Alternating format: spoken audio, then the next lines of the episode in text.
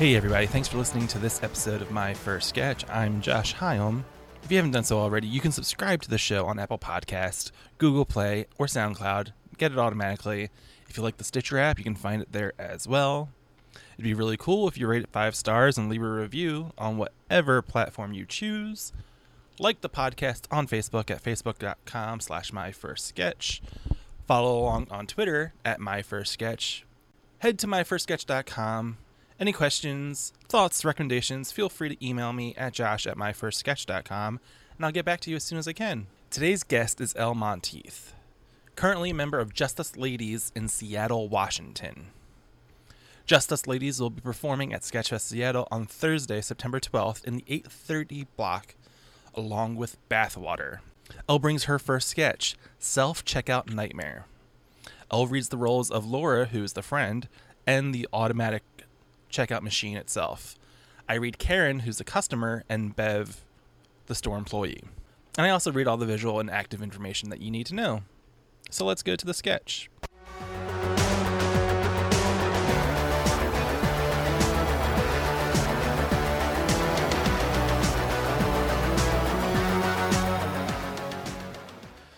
Scene opens on Karen with a handbasket full of groceries. Fewer than 10 items. She sees that the lines for the full service stands are unbelievably long and the self checkout is clear. Self checkout self checkout's wide open. Ugh, forget that. It's always a total nightmare. Laura, Laura, Laura. You just have to know how to talk to the thing. It takes a certain je ne sais quoi. Whatever you say. I'm taking my chances with lane four. I'll meet you by the double doors when you're finished. If you finish.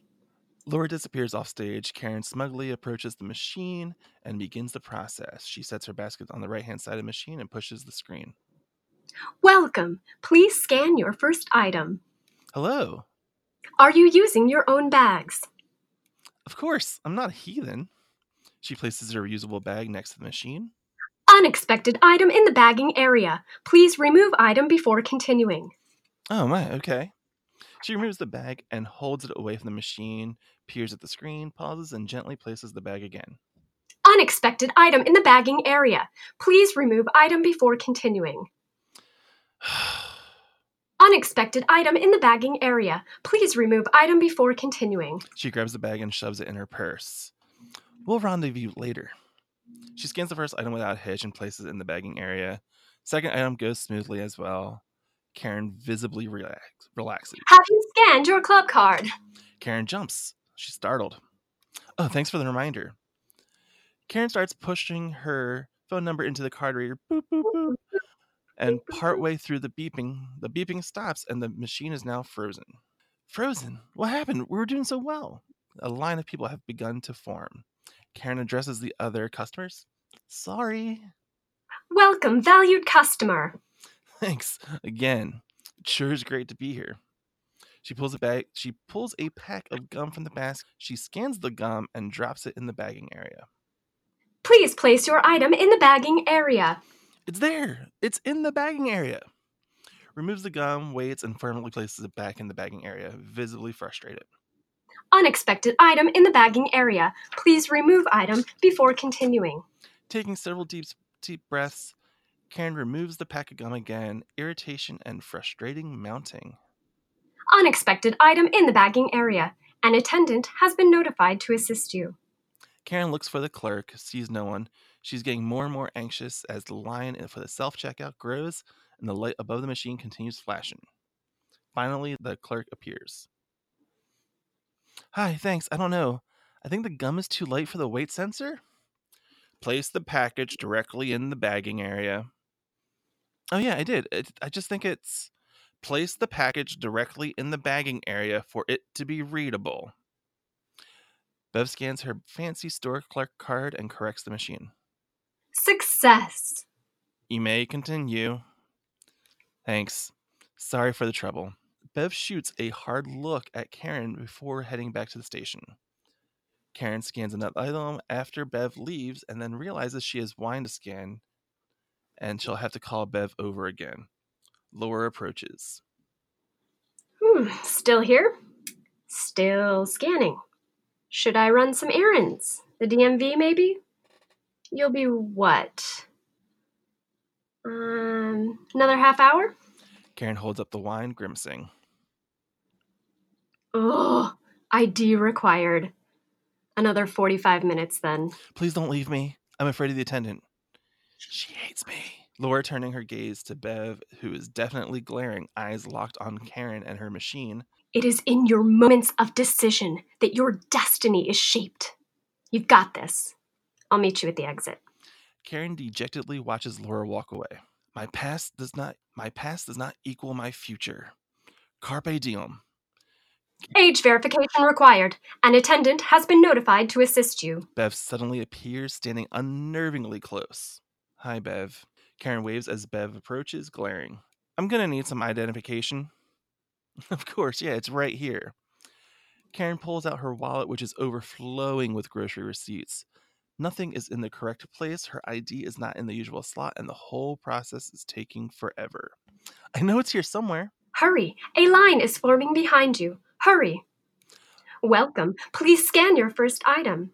Place item in the bagging area. An attendant has been notified to assist you. Please remove item from the bagging area. Welcome, valued customer. Unexpected item in the bagging area. Bev is growing more and more angry as the dome lights above the machine are flashing and she's needed somewhere. Karen finally finds her ID. Here it is! Bev scans her card again, punches in Karen's birth date, scans the wine, and places it in the bagging area before speeding off.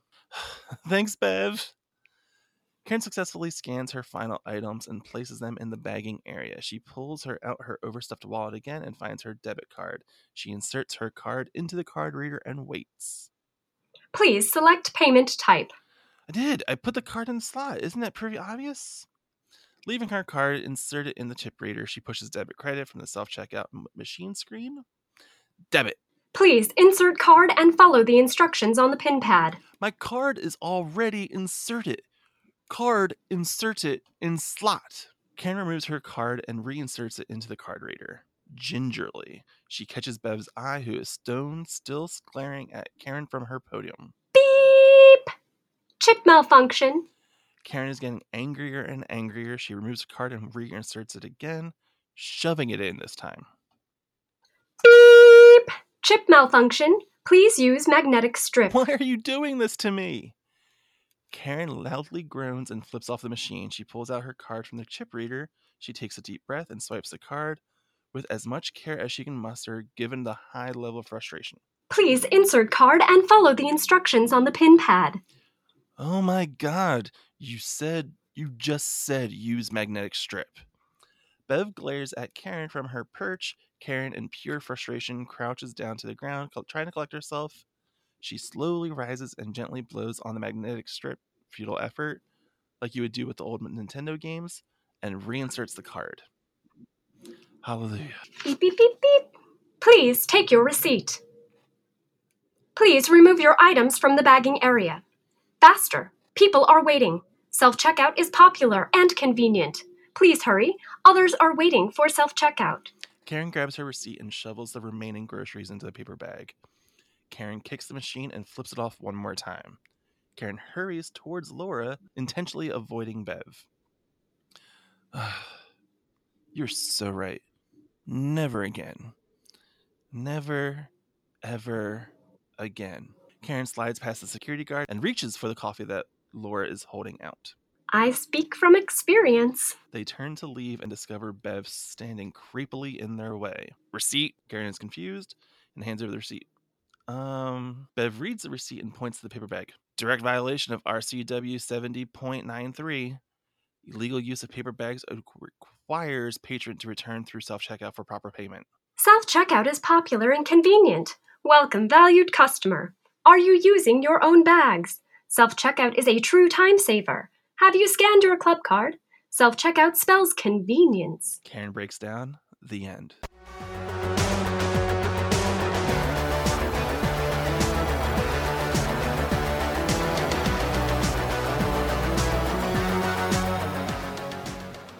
Hey, Elle. Hey, Josh.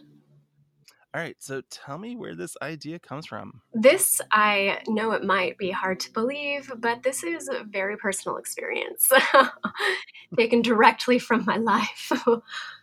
I um, have gone through the self checkout many times, and I always think it's going to save me time.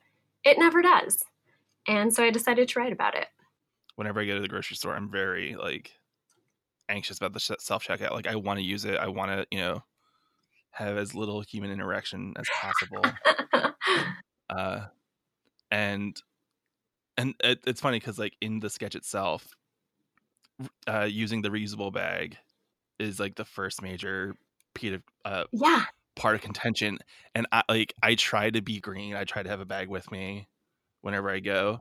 If I'm using self checkout, there's no way I'm using a reusable bag because that's always way more issues than I like. I agree. And I'm also, I feel like there's an art to self checkout. And for whatever reason, I have made it my mission to really successfully embrace that art form. yeah. And I, like that reusable bag it, is the one.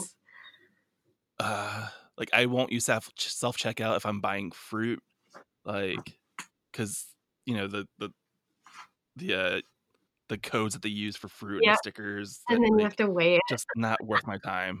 it's like, so true. I will deal with a regular person with that stuff. With there, there's a list of rules for sure for using self checkout. Uh, so when did you write this sketch? So this I am I wrote this sketch with um, I started it in 2017 after a particularly frustrating grocery experience. And then I kind of forgot about it, but I joined a sketch group in early 2018, and it was my first foray into sketch comedy or sketch writing. And um, I remembered that one. And as a group, collaboratively, we kind of worked on making it what it is today.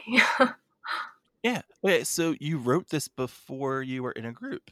Yes, I had the idea for um, like a self self checkout. Just kind of, I don't know. It just I write all the time, and okay. I've never and it I um have never actually done like like I guess it, you know when you just journal all the time or keep a notebook all the time that's mm-hmm. been my experience. And so I jotted down after this particular grocery frustration, I jotted all that down and thought, I'm going to write a short story about this because I, I have too many of these experiences. And then I um, joined a, this sketch group and we got together through improv. And I met these ladies at um, through Jet City Improv in Seattle. We were enrolled in classes and when we um, got together in the early part of 2018, last year, I guess, there was, uh, we were preparing for um, the Pocket Theater's month of sketch comedy, which happens in May, I believe. And we all got together and thought, you know, what can we do to what how can what do we want to write does anybody have any ideas we were very new to the whole thing and I pulled out my my grimoire of things that I constantly am writing down and ideas I have in short stories and little essays. And um, this one stuck out the most to me, so I ran with that and and did my best to write it out as a sketch. And then we worked on it together and brought it to life. So, okay, so that, okay, so you wrote it as a short story first. Yeah, I wouldn't like as, say as prose. I wouldn't. Yeah, I wouldn't even say it was a story when I wrote it, as much as it was just like, yeah, like a sure, yeah, long essay or even like yeah, you. Uh, it's not. It wasn't uh, John Updike's uh, like A and P. It's just yeah, yeah. Oh, I said just. I hate that word. uh, yeah, it was you know a prose piece that you convert it into a sketch. Yes, yes. Ex- excellent. All right. Before we dump, dive into Justice Ladies, uh, do you have like an earliest memory of comedy? Like that that first time that it really clicked, like, oh, this is something cool. I love this question. Um, My earliest memories of comedy that where it clicked and I remember thinking this is so funny is probably the Far Side, like Gary Larson. Um, the the com the strips. the comic strips, yeah. We had a bunch. Um, we had a bunch of those little books that um, I feel like I haven't seen one of these around in forever, but it was just a coffee table book, I guess, of Yeah. uh, Far Side comics, and I thought they were so funny, and um, I'd always loved writing and drawing, and so I think that that was also kind of just clicked in my brain as far as how you can how things can be funny in that way. And i was probably i was probably eight maybe like i would say first or second grade probably second Mm. um and then after that it would definitely have been um oh my gosh like nick at night. I loved mr ed. Um and all those weird old, old shows like get smart and uh, So so your experience with Nick at Night was when they were like, uh, and it's so weird to think about this, where like probably when they were airing, it was still only like 20, 25 years for certain of the shows. Like I remember in the last couple, like in the last couple years, I was like scrolling through and noticed that Nick at Night's still a thing, which but they were showing like the George Lopez show, oh weird. Yeah no it was way and and, and that felt weird to me because I was like, yeah, that was a thing in my teenage years or 20s like Ah, george lopez feels way too recent. Exactly like and i remember like before that like full house yeah Was no, nick oh, at night and that didn't feel right either. That isn't because full house is tgif okay but do you remember snick? Uh vaguely i didn't have cable growing up so like i missed out on a large portion of uh cable childhood Oh man, I tell you, like and this was another thing with that I remember distinctly from childhood is being really interested in anything that was kind of also creepy. Like anything that had creatures or talking animals or Mm. anything that was like kind of mystical and magical, but also um, funny. Like I loved um, Jim Henson, Labyrinth, like anything with the Muppets.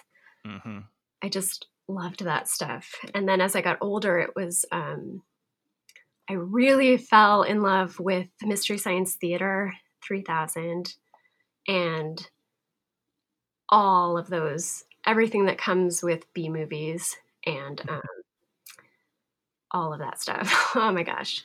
Yeah.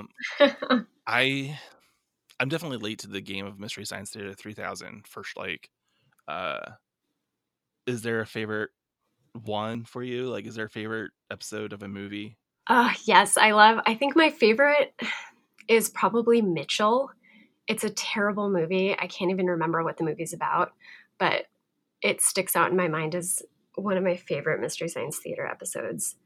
And then also, the original one with joel or Yeah, was it he's, okay. he's by so far joel my- was still on the show with this one okay yes, yes. I think this probably would have been season six, five or six. It was, I think at the time it was on. It might have already moved to Sci-Fi Channel, but it might have been on Comedy Central. but Mm. this would have been um, probably in like 96 97 98 around in there um, that was just my go-to this makes me sound very cool. My go-to like evening experience. Saturday night friday night my um, brother and i would just watch mystery science theater. And to this day it's still something that we love to do. And uh, he's actually he's a per, he's a performer in Seattle as well, and um, okay. created a show kind of based on that um, because of his love of it as well. So it it's definitely a lasting, lasting comedic like like a- movie riff show Yeah, Yeah. But he, um, he's a drag performer, and so he does Mm. it. We do um, it's live riffing on the movie, and then during the slow, kind of boring parts, there's drag performances. oh, that's fun Yeah, it's super fun. Um, yeah, okay. It's really interesting. I asked that. I asked this question to everyone, and you're definitely the first person to, to mention comic strips, Hmm. which I never think about like. Well, I, I mean, I don't. I don't mean it that way. Like, but now that you said, it, I was like, yeah. Why isn't that like more people's first impression, or are they just thinking like? Um, because I definitely remember Far Side because like you know, in elementary school, they thought I was gifted. So I went to a, a gifted program a day a week. Are gifted, Josh. uh, we're not so sure about that anymore. um, and I very clearly on the wall, they had that far side uh, panel with like the gifted program and the kids pushing a, pool door. yes, I totally remember and that. that was my first introduction to Far Side. Growing up, I loved Foxtrot. Oh, I forgot about Foxtrot. Um, to the point like where I would go to the library and take out like you know how they compile like the year's worth of of comics in a book. yes, I And love. I would take those out every year, like as much as I could. Like, yeah, Garfield was a thing, even though Garfield oh wasn't God. always funny. Garfield is totally one of my favorites too, and I have no idea why. Because I agree, he was never really that funny, but there was something about like the cat and lasagna for some reason really cracked me up. And also as a as a kid, I had the Garfield cartoon itself was on TV, so I guess I had like I a kinship. that, Yeah. and Uh, I think was also around that time. It's Mm. kind of a funny one. and uh, yeah, so and I think you're one of the first pers- people to mention Mystery Science Theater 3000 as well. Like, that shocks me. Yeah, because you would think comedy nerds would definitely gravitate to it. I don't want to sound pejorative, but everyone I talk to is basically some kind of comedy nerd like, for this podcast, and you know we should take you know take pride, take glory in that. So I think the first time I actually ever really watched a full episode of Mystery Science Theater 3000 was uh, when I first had my first sketch group when I first got involved in here in Philadelphia. Uh, the team's name was Judo Range, and actually comes from an episode of Mystery Science Mystery Science Theater. Like, so the dude that you know invited all, he's like, "Let's watch it so we can see, you know, where I got this name." And we watched. it. I was like, "Yeah, okay, so this is this is a thing that's happening. I get it." I love that. I think it's one of those things. It reminds me a lot of movies like um like The Goonies. If you didn't see it when you were 12, it doesn't it might not have the same effect as it does Yeah, now. absolutely. And to me, I don't know if I would love Mystery Science Theater as much now. I think I probably would because movies, cinema in general, is one of my favorite things to I don't know. I guess I'm a I'm a movie nerd as much as a comic Mhm. nerd. Um, so I think I would still like it, but I definitely think that it's I extra love it because I watched it growing up. I want someone to actually come up with a, a like a phrase or word that describes something something that you know is good but would definitely be better if you experienced it earlier. I agree with you so much. Like I there has to be some kind of like exists to describe that because it's mm. so it's such a thing that is it's such a thing that is real. I'm very articulate. no because like we need a Like, word I'll- for it, clearly. I'll give you an example from you know personal experience in the like couple last couple weeks. Uh, so I consider myself a huge Steve Martin fan, Oh my gosh, me too. He's one of my favorites. but there's a bunch of his movies I just have never seen, and some of his and some of his big ones. So a couple of days ago, I watched The Jerk for the first time, oh yes. and like I couldn't help but like sit like there. There's great moments in it. There's great things. I've seen a bunch of the funny clips in previous, you know, in clip packages or like tributes to him or whatever. But like the entire time I'm watching it, like there was a huge part of me. I was like, if I saw this at like 13, I would have an entirely different response to this movie now. Like, for whatever reason, my parents had Dirty Rotten Scoundrels, and that became my major Steve Martin movie. Like, partially because of that scene at the dinner table where he's like, "Excuse me, may I use the bathroom?" Like that scene. That's one of the funniest things in, in movies to me ever. But yeah, so like I always want like I I want some kind of name of like revisiting something from the past that you should have seen like in your formative years where it would have been better. Yeah, I think that needs to exist got, for sure. we have to figure out of like it's you know there's the thing that you know the Mandela effect. We need some kind of like blank effect, like what that what that theory is. instead of me just explaining it in a in a full paragraph. It's I a know, and it's- word. it's not, and it's not like nostalgia because it's the opposite because Yeah, you don't. Exactly. So what's the opposite of nostalgia? That's what we have to figure out. Hang on. Uh, I'm on the case. what's your introduction then to like televised or even live sketch comedy or improv? I I would say um gosh, probably growing up it would have been um, Saturday Night Live for sure. Um I loved the years of um gosh, I think nine probably 98 to 2000 um that cast when it was like Will Ferrell, Tina Fey, um that I feel like I, and again I'm not sure if this was just um, because of the time frame when I was watching it, or um, just that cast was exceptional, but or a combination of both. But that to me was kind of what really um, made me realize that you could do this for a living. Mhm. Uh, but it never really occurred to me that I could seek it out in. I'm from Montana, Oh, and there aren't a lot of opportunity. Well at least in my in my limited capacity i didn't see of opportunities to do comedy um, growing up. And so i loved watching it and i, I found comedy in just in life as far as um, just growing up watching the people around me and um, getting involved in theater was the way that I kind of was the avenue I took to get involved with performing. Um, but I didn't I didn't start performing comedy until um, I'd always done like musicals and Mm. I've been on stage doing I've been in bands and I've done a lot of performing in my life but never straight up comedy until I s- enrolled in improv classes 2 years ago. okay. Uh, you're getting ahead of me a little bit here, uh, which is fine. Uh, but we're gonna pause. You mentioned the SNL cast of '98, 2000, which is yes. generally like when I first started watching too. Uh, I I was tickled. Um, every weekend throughout the summer, SNL has been putting uh various sketches on as like SNL vintage from Oh, a couple periods, and they actually nice. put up one of my favorite sketches, which was from the first episode. I remember like staying up and watching. It's you know ingrained in my head. Like actually, I, like throughout high school, I actually taped every episode for like four years. Oh, I, lo- I love that. I I did that. This is so embarrassing. I did that with Home Improvement.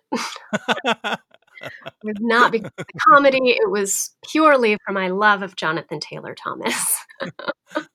so but I, oh, so you were heartbroken when he uh got that that Oh. cancer scare episode. my gosh, I can't even talk about it. There's there was a like speaking of John uh JTT, uh there was a show here in Philadelphia where they would read like bad fan fiction oh, and there was like oh my gosh and there like I, I now i need to like find it and like send it to you just to like give you the I- whole idea of it please.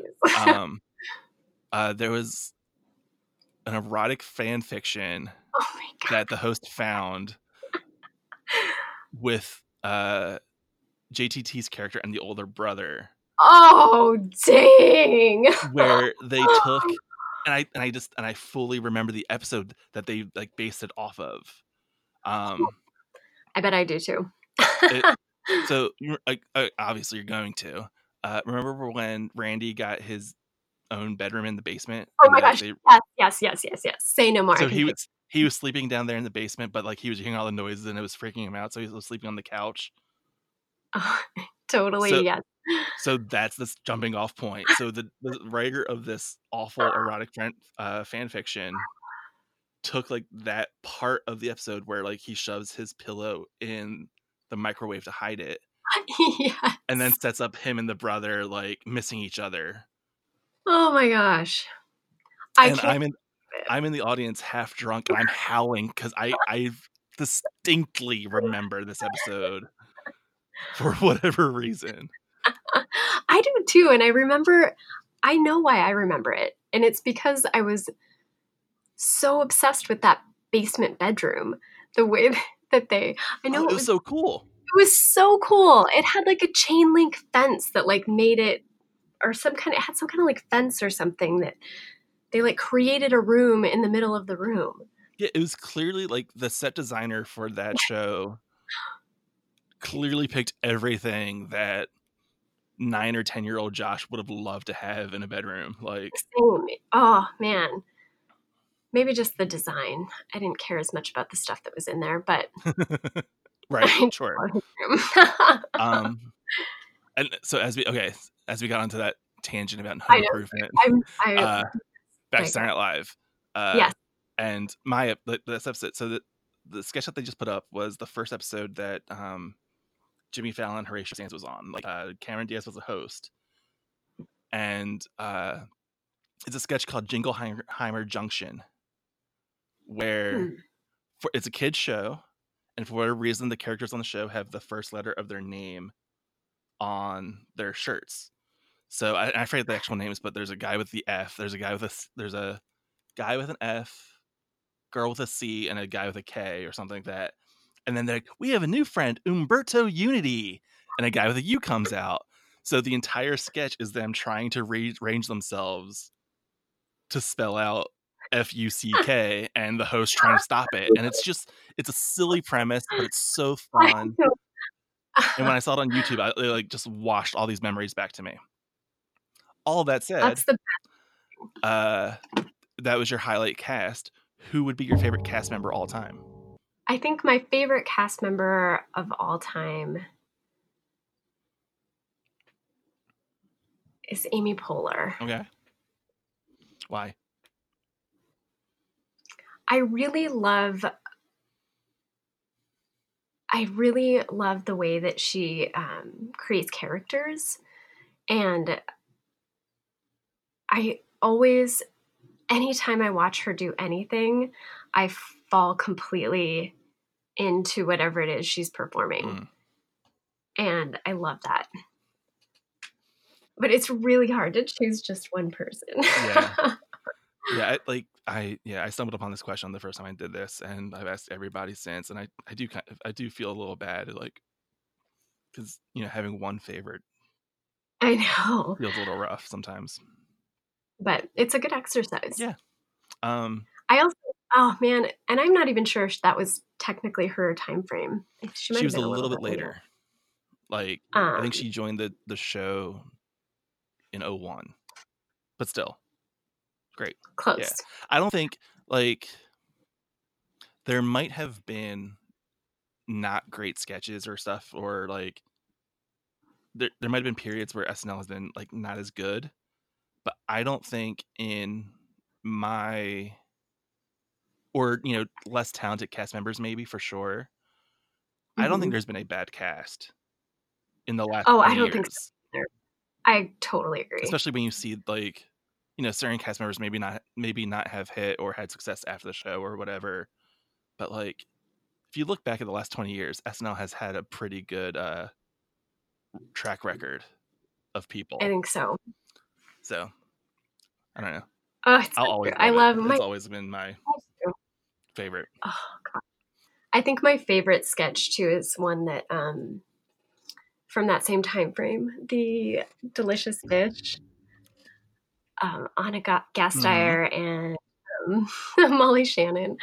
I love that so much, and I was in, I was involved in choir in high school, and every at the end of every year we put on a pops concert, and we got to pick a theme, and the whole this the i don't know how it was di- divided out as far as like who got to decide the theme or run with it but um if it was the senior class or just the top choir or something but we ended up choosing saturday night live hosts the grammys okay. my like junior year of high school and it was so fun to do what we ended up doing was in between the performances. Um, we would do we would just do saturday night live sketches which i guess that would have been my first kind of foray into actual sketch comedy. I had forgotten all about that. So we're dragging memories I- here. let's my- go. Let's I know I love it. But we did um, Delicious Dish was one of the ones that we that we did at the show, and also the um, dog show. Mm, Do you remember yeah. that one? Mr. Bojangles, that shaky little That- dog. yeah, that dog that clearly doesn't know what he's what's happening and why is he here. Uh, yeah, Will Ferrell also. I, I, he's. It's hard to not choose him as my favorite too. Yeah, he's he's pretty resounding. Mm. He's definitely on the top of that pile. And it's funny that you mentioned doing Yes. Delicious Dish because that actually was my first sketch. Like yeah, the- the, first thing I wrote that I can clearly call a sketch that I actually wrote down was me ripping off Delicious Dish, replacing Anna and Molly as the hosts because I wanted to do it. So it's now two guy hosts. Yeah. Whenever I get to I love it. editing that episode, people can hear my delicious dish parody. Yes. So, okay, so you mentioned performing and uh like what kind of theater were you doing there in Montana? Well, back in Montana, I was doing um, community theater at the local Billings Studio Theater. It was actually down the street from my house, conveniently located. I loved musicals. That was a huge part of childhood was musicals and I auditioned for as many as I could at And so I did a lot of like um, Meet Me in St. Louis and other like Seattle or not Seattle Children's Theater, but um, that um, I don't know if it was there was like a traveling children's theater that would come to town. Oh, I don't know. If, they would always do, and I thought it was like Missoula Children's Theater or Billings Children's Theater, but it was, they always um, had like a standard, like Jack and the Beanstalk kind of show. And then they would cast as many, it was always a huge cast of kids in the, in town. And I was in a, I was in a bunch of those. Um, and so I did, I did a lot of just like random community Sure, theater yeah. stuff. Which was pretty fun. it's a way of getting introduced to classics and like the hits from years and years ago because those I get the sense that a lot of community theaters like they only will do the shows that have been around forever That's what it seems like. like like the super familiar or even like I think I think to license a show for like stage it gets cheaper and cheaper the, the older it gets so Yeah, Yeah. I think you're right. going back let's let's go back 30 years to whatever Julie, Judy Garland was in a year like and Well, not have to pay that much for it Yeah, and I think what is that rule? There is some some like I think everything now that was published in like 19 it's 70 years maybe or 30 the 30 public domain Yeah, that it becomes Yeah. public domain. yeah I think that yeah yeah But yeah, it's cool. The- It's interesting. yeah like I'm on board with community theater I don't see as much as I should but I don't you know there's other things in my life that my nephew's getting into like high school drama Oh, now hilarious. That's so that's kind of fun. so actually like he's actually really taken an interest in theater so I've been trying to help him Nice. push him towards shows that I like and all that good stuff. That's nice. Um, I I haven't done. I can't imagine doing theater um, now, and I think it's because I have fallen in love with with comedy and and writing. Yeah, so all right, so let's get to it. Um you said you took like your first improv class a couple years ago. So how do you Yeah. fall into that? that was um, so ra- it random seeming to me anyway. I started a new job in August of 2016 and it was a time in my life where I finally felt like I had enough brain space having left a job that was I was quickly uh, burning out on and starting at a new place, feeling just ready to kind of explore things that I had not ever given myself the opportunity to explore. And improv comedy was one of them. And so I kind of did a Google search of what was near me. And I thought, if I just signed up for a class, it's right after work. I can just go from there and I'll have no excuses to go home and just do nothing. I'll be able to go out and do comedy. Mm. And I don't even remember why I wanted to do it. It was just this thing that it was a bucket list thing. And I felt like checking it off. So I found Jet City through Google. Thank you, Google. And they were in the U District, which is where, is where I'm working. And so it made sense. And I enrolled in classes there. And um, my first my first class was so different than I expected. I didn't know what to expect, but I really thought it was going to be um, a lot of theater people or people in the community that were far more knowledgeable about the art and um, Nope. Nope, it wasn't. Yeah. I it was it was a pleasant surprise actually because it was a lot of really down to earth folks coming from their jobs, not unlike myself.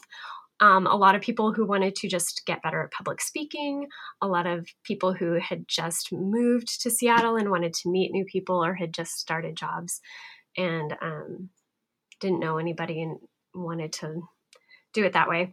But um, it was really really fun and it was a it it i noticed after the first um, i think the classes were either four or six weeks but i noticed immediately i noticed an immediate change in my life just Oh, wow. from doing improv and it's it, it's just because of the the way that you um you know how comedies and improv in particular i feel like is such a different part of your brain and working those muscles and just really focusing on that part of my brain after not for a while i think it just like cracked open and comedy just rushed into my life in a totally different way than it ever had before. And it just it made me a better communicator. It totally added just so much to my life. And i I will never look back Uh, how deep into the improv training does it take for you to uh, connect with the rest of Justice Ladies? i met krista first and that would have been in improv 103 and that would have been mm, march or like spring of 2017 i think Okay, so and then like you all weren't together like from 101 like nope Okay. nope Me- krista and i i and i might have i met mary um so there's there's five of us and i met M- mary at a musical improv workshop class um and then I'm and i had and i met krista in 103 and then all and then four of us ended up in improv 201 together. Okay. And um it was and that was in the the fall of 2017 and so i had known krista from 103 and i'd known mary from this musical improv class and i knew one of the other ladies desiree from volunteering at jet city. Hmm because after I took that first improv class, like I said, I got so interested in just being around improv Ab- that I started volunteering at the theater as well. it's one of the And ways so- that comedy theater survive So true. hooking in those people that want to volunteer and want to be around more and Yes, it's so it's just uh, I love it. um, so I went, I met, so I knew her through volunteering, Desiree, and then um, all of us ended up in 201 together. And at, at the end of that class, Desiree had already done, um, she'd done the month of sketch comedy that May prior Mhm. and really loved it and had really liked uh, sketch writing and hadn't done much comedy writing at all. And so she was really interested in forming her own sketch group or kind of just getting interested people together to um, do it again in May, and so she asked she asked uh, um, Krista and Mary, and then they asked me, and then um, we did. We started meeting, and we started meeting that following, like after after the holidays, and tw- and then 2018 started, and we started meeting like um, beginning of the year, and did we did that month of May sketch comedy, and re- through that we met our fifth member, um, Jess. Okay. And so she came in a little bit later and has just, you know, seamlessly seamlessly fits in and it's it's been a really great group to work with and so much fun to kind of explore this aspect of comedy. Yeah, it, I, I've talked to a couple of you uh, people from Seattle, you know, gearing up for Sketch Fest Seattle, and it seems like that sketch month at uh, the Pocket is really like the impetus for half of the comedy that I've heard about in Seattle so far. It like so it feels like everyone has gotten together because of Sketch Month, which I love. I absolutely love hearing about this. Yeah. Like, the pocket came along i'm not even sure how long they've been there um, but i you know when you're not a part of something and you start and you think that everybody knows everything mm, and it seemed like i thought the pocket had been there forever but i i don't think it has and i don't think sketch comedy no, it's in seattle within like like last ten years or so. I think. yeah i mean i don't i don't i'm not sure how um w- my understanding from doing the pocket sketch comedy month last may I- was blown away by how um sketch didn't have as as much of a, of a presence in seattle as other types of comedy. And Mm, the pocket has absolutely provided such a great space for people to to i think to make sketch comedy be more prevalent. And I, it's such a it's a really great spot Uh, I think you mentioned that. Uh, does Justice Ladies do improv as well?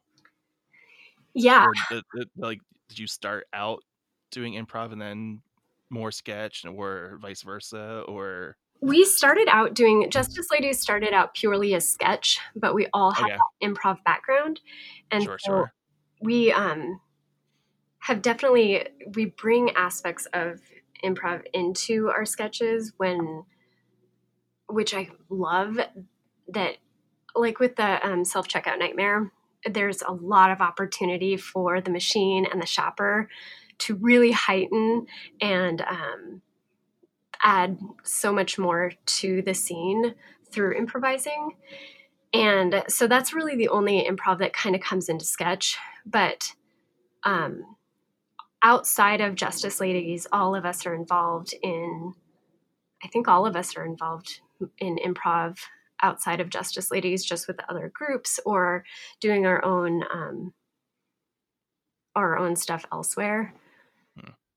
um, So let's all right. Let's talk more a little bit more about Justice Ladies. Uh, describe, you know, a typical Justice Ladies show to me. Like, what can an audience who've never walked into one of your shows before, what could they expect? I would say walking into a Justice Ladies show is walking into the living room of a good friend and meeting all of their close friends. And it's that that vibe of relatable and cringeworthy at the same time. Um, we have a lot of different perspectives, which I think just adds to everything. Um, and uh, different like age ranges, I think, which also adds to the different like perspectives and stuff. So I would say probably what you're going to get is it's a mixed bag, but it's definitely one of those women focused, like, but not, but only because we are women. You know what I mean? of course. Um, it's top of the mind issues that ladies are facing, but it's because, but it's also just our own stuff that we're dealing with and think is funny. and a lot of the times it involves um, like song and random props and I would say that we definitely strive to be relatable. Yeah, for sure. Um, what's the writing process for you then, like for the group? We do a lot of we we meet um, pretty much weekly, and when we write, we are either meeting virtually to write and edit, or we meet at a neighborhood bar and do like a round table and someone will come up we have we have someone will have an idea or like a rough outline of, of a sketch and we all have different strengths in different areas and so we really work to play to each other's strengths and um, the brainstorming process or the collaboration process is is part of my favorite part of writing and so we take like that baby idea and either tackle it all together roundtable style or two of us will will work on editing and two of us will work on another sketch simultaneously and then we'll switch and and keep adding or um, doing it that way. Or um, we also do a lot of one of the, my favorite things that we've done is we got a we took a notebook we like removed the computers removed technology and just got a notebook and um, we would write down a sentence and then pass it to the next person and just keep going for like an ex- whatever amount of time like three minutes and then try and write a sketch based on what we'd written oh, just fun. to kind of get the creative juices flowing i've like heard of that i don't know if I, I can call it a prompt of like um, you know, passing that story along, writing. And I, I don't think I've ever experienced that like within the sketch setting of like starting with that kind of idea. It's funny to see, and we've done it too with just dialogue, like trying to do something that's all dialogue just to kind of see what happens. Mm. Doesn't work very well. yeah. But everything's worth a try. Yeah, it's a writing process. Get a jumping off point, start somewhere, go from there. Exactly we talked a little bit about doing theater there in Montana as a child. Like, was there a time, you know, growing up between, you know, childhood, teenage years, whatever, to adulthood that you weren't performing? I never really thought about it. I did, I would say probably the, um, yeah, the last, between my, um, sophomore and between my sophomore year of college and graduating, between my sophomore and sen- and graduating from college, I did not perform. Okay. Um, and then I right after college, I moved to Seattle and started performing. Then, so that would have been 2004. Oh, okay. And uh, yeah, um, but that was in a band. That was it. Okay, okay. It was totally different kind sure, of performing. Still counts.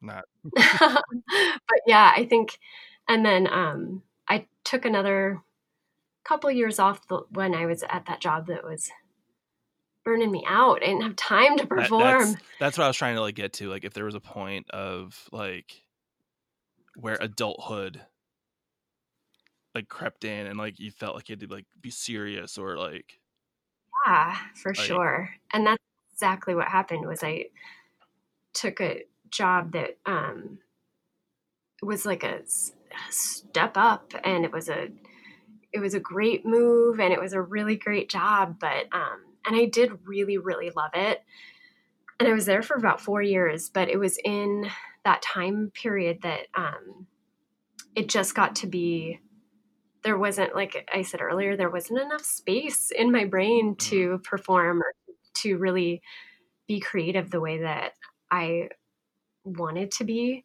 And um, there came a point where I just knew I needed to quit that job and I needed to find something that would give me more time in my day. And as soon as I did, that was when it all kind of cracked back open and performing just it just hit all fronts. And so now i'm back at it. Yeah because like as you were talking about like taking that first improv class and it kind of being like a revelation. Yeah. Like i, I had to wonder like if there was a, a, a nascent like a point where there like it was like a shell had built up that you had to like shake off absolutely to get back into absolutely. it. absolutely. It did i it really did feel i think i said this earlier but really felt like something cracked open and yeah. i i was reborn in the golden light of comedy um so uh as we're wrapping up um i'm always curious uh is there something that that comedy has taught you and i'll give you the caveat that like i could either it could either be something like existential about life guys. we talked about, you know, like you know, improv, like shaking off this, you know, prior self, you know, re- rebirth and whatever, um, or just a trick of the trade of writing and performing that you would pass on to someone who's just getting started. The thing that comedy has taught me the most, or the what I think is the most beneficial thing I've gleaned from comedy or that I've experienced, um, is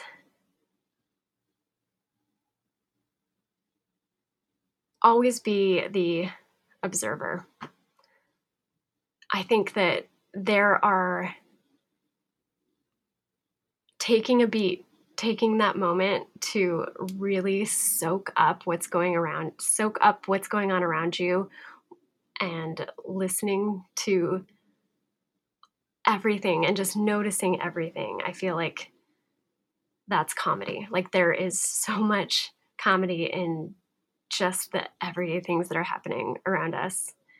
And if you observe, then you can find that. And that I think is the road to, I don't know, being a little more lighthearted or a little more light in your step, mm. if that makes any sense. being observant definitely I, feel is a, a, a good thing for people to to know. Like in in my times of being observant and like you know seeing like various characters out on the street and like little foibles and whatever that I think, oh, I can mind that. I could play with that. Mm-hmm.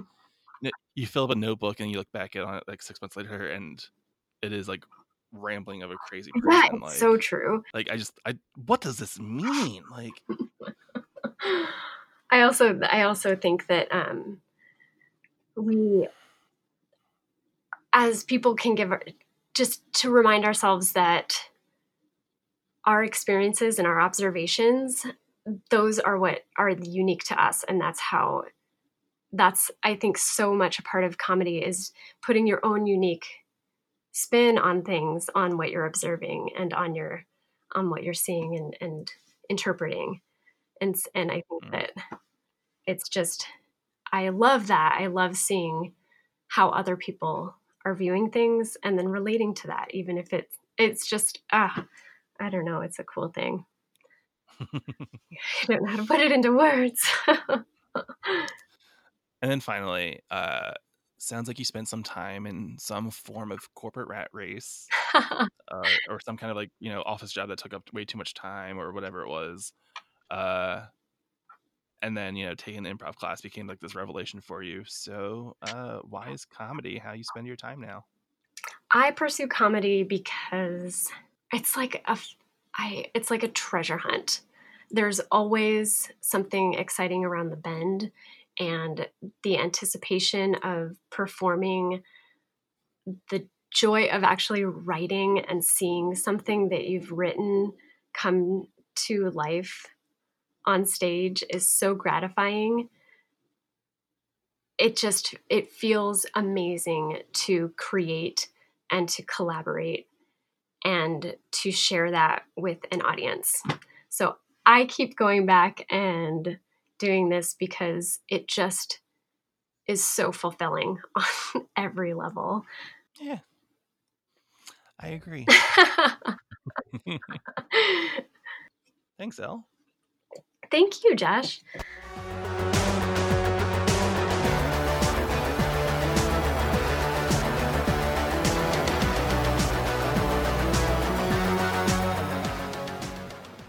Elle Monteith and her sketch group Justice Ladies will perform at Sketchfest Seattle on Thursday, September 12th in the 830 block along with Bathwater.